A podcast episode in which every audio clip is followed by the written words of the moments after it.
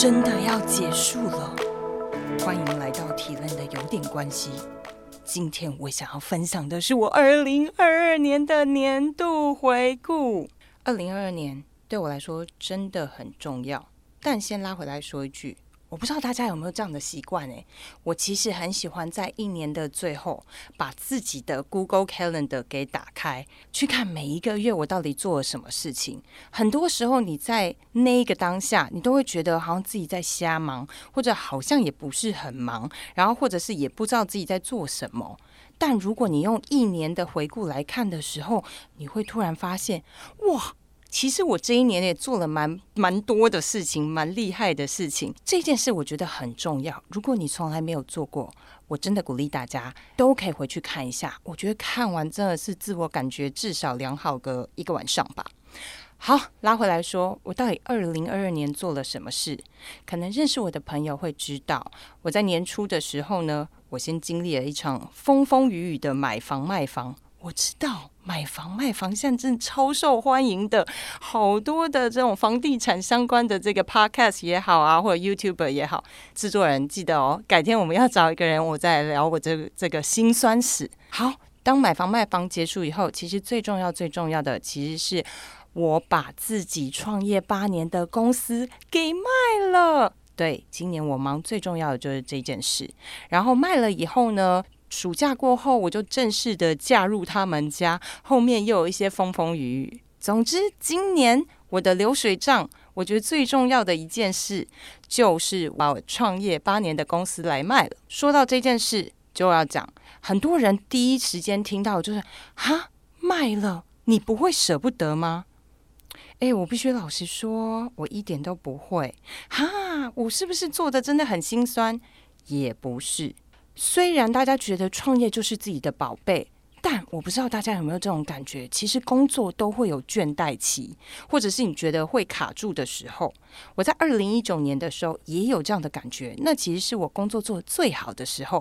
但你知道，当你工作做得越好，你就有一种觉得，那我下一步嘞，还是我还能怎么成长？我觉得在二零一九年我就有这样的感觉，所以我就觉得，哎。那如果我想要再长大一点点，或我还想要突破某一个关卡，我好像需要比我更有经历的人来协助我，所以我才会想到说，哎，我去业界里面找更大咖的，看他有没有机会带领我到更厉害的地方。哎，不要以为你是上班族听了就没有感觉哦，其实这件事是同时可以发生在工作上面，大家都会以为，哎。卖东西应该是别人跑来跟我说他要买，然后我再考虑要不要卖。没有，其实我是自己主动的跑去找现代我的公司老板，我去找他，跟他们说：“哎，我觉得我还不错，哎，你们要不要来看看我的公司？你要不要投资我？”很好玩的是，他们也很直接，我觉得还蛮有趣的啊。不然不要投资啦，就直接买过来。那我觉得主动争取这件事其实还蛮重要的。就像现在你可能想要的是加薪，想加薪你要怎么来？你怎么能说我就想要加薪？不管，no no no。把自己准备好，你有什么东西整理出来？刚不是有说过吗？要用 Google Calendar 去 review 自己过去做了什么事。你可以一段时间就帮自己做一个简单的 review，然后提给老板。那时候我真的就是这样，我就整理了所有关于我公司相关，无论管理方面啊、业绩方面啊、宣传方面等等的东西，然后给他们。当我提出了拜托，呃，可不可以来听一下我公司的简介？Maybe 你会有兴趣。说真的，别人可能有感觉，可能没感觉，但你不是怎么知道？很多时候，你以为别人会注意到你，其实没有。为什么会这样说？当初。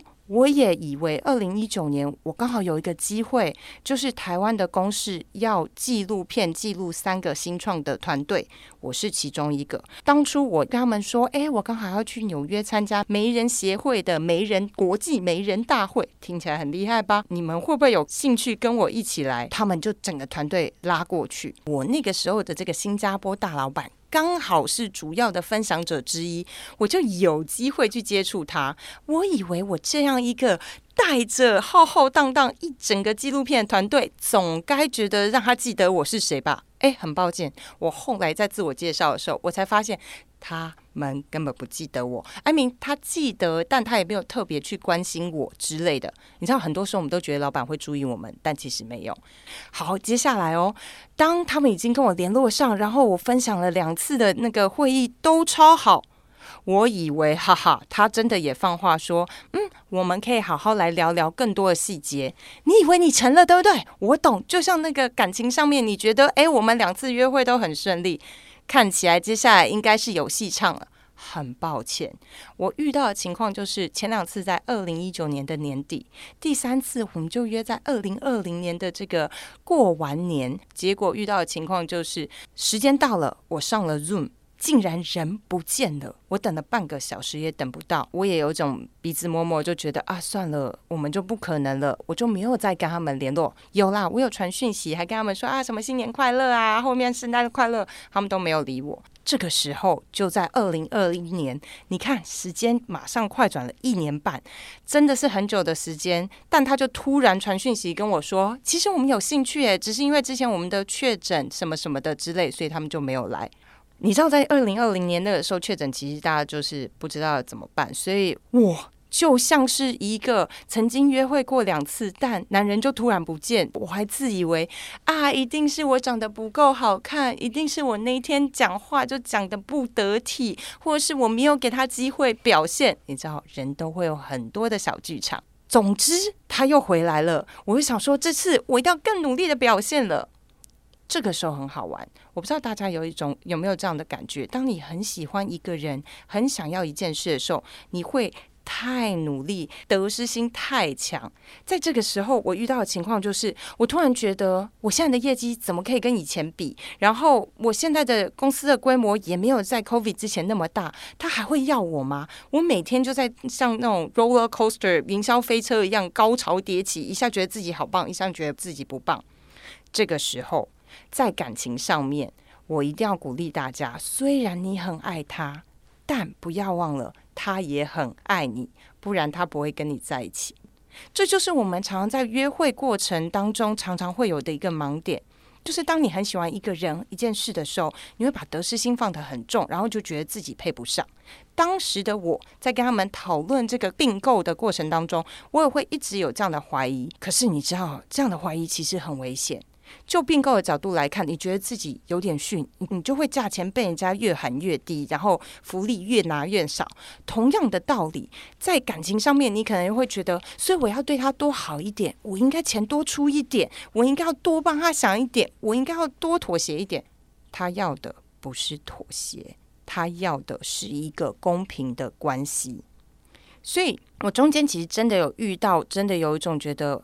我好像也还好，我确定要吗？甚至在五六月快要签约的时候，我甚至一度跟我老公说，我觉得我应该不到他们的要求。那之后，如果我真的丑媳妇见公婆了，我会不会反而更不行？但不要忘了，如果你的资料准备的够充足，他觉得你有可能，你就有机会。所以。如果想要加薪、想要升职，麻烦自己先准备好你的这些过去做过的事情，告诉大老板。不要以为他都看在眼里，他真的没有注意到。好哦，今天就是我第一集，不知道大家有没有一点感觉了呢？如果大家有什么想法或疑问，欢迎留言让我知道，也欢迎大家继续来听。接下来我应该会讲一点感情的事吧？那我们就下次见喽，拜拜。